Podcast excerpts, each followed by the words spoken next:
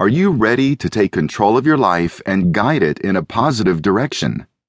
If you're exhausted by conversations about how poor the economy is, how the job market is tanking, and there's no hope, then this book will inspire you to take control of your thoughts and experience life with new light and joy in new ways. I wrote this book out of a sense of obligation to share what I've discovered. I've been through some life experiences that forced me into learning how to stay positive day in and day out. Before I developed these steps and applied them to my life, I was in a downward spiral, somewhat depressed and sad. I felt as if I had no direction, and I lived in almost a constant state of fear. I couldn't even enjoy a vacation without thoughts of fear taking hold of my every moment. This behavior had to be overcome. So I set out on a path to learn how to change my thinking. I developed a system with which I was able to reclaim my mind and direct my thoughts. Through the pages of this book, you'll discover the power and depth that your thoughts have and how much they control your reality. You'll discover techniques that I personally use to keep positive thoughts coming into my mind while eliminating, for the most part, negative thoughts.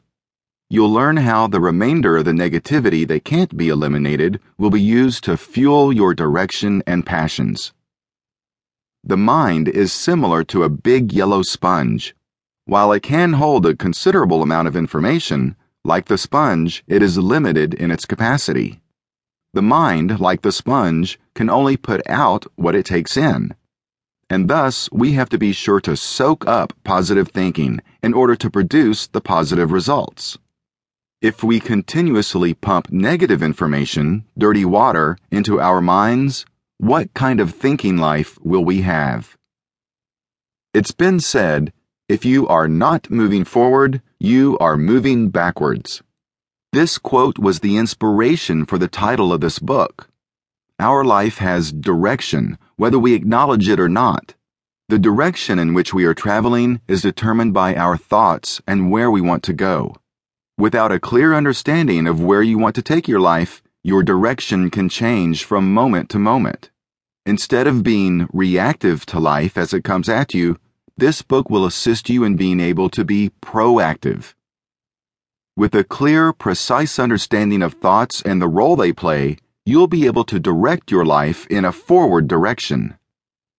When you're the driver, you control the vehicle. When you're the driver of your mind, you control your life. To help you a little bit more, I created a reference guide in PDF format that accompanies this directional thinking audiobook.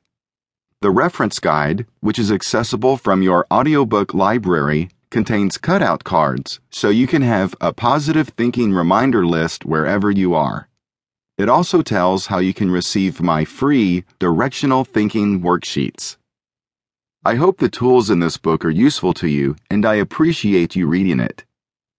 After the end of the final chapter, there's a bonus hidden chapter that is included from my book, Failing Upwards.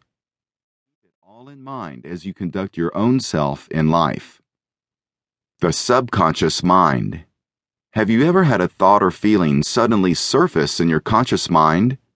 Maybe you recalled information you didn't realize you had in your mind from years ago. That's the work of the subconscious mind. This subconscious we each have doesn't have the ability to reason or make choices. It accepts what is pressed upon it by the conscious mind. Use this to your advantage by absorbing as much information, direction, and advice you can find that is positive. Taking this action will press positivity into your subconscious, and eventually it'll become part of your identity. Those are some quick ways to get the ball rolling with positive. Consuming negative input sounds like a crappy thing, but it doesn't have to be all bad. If you consume the negativity and don't let it consume you, you'll unlock a diamond the size of your fist. Figuratively, of course. You see, when we're faced with a trial, problem, or difficulty, we tend to stress out and shut down our input receptors. This is not the correct approach. Instead, we need to consume the negativity for fuel. I know it sounds insane, but it's true. Here's a great example from my own experience.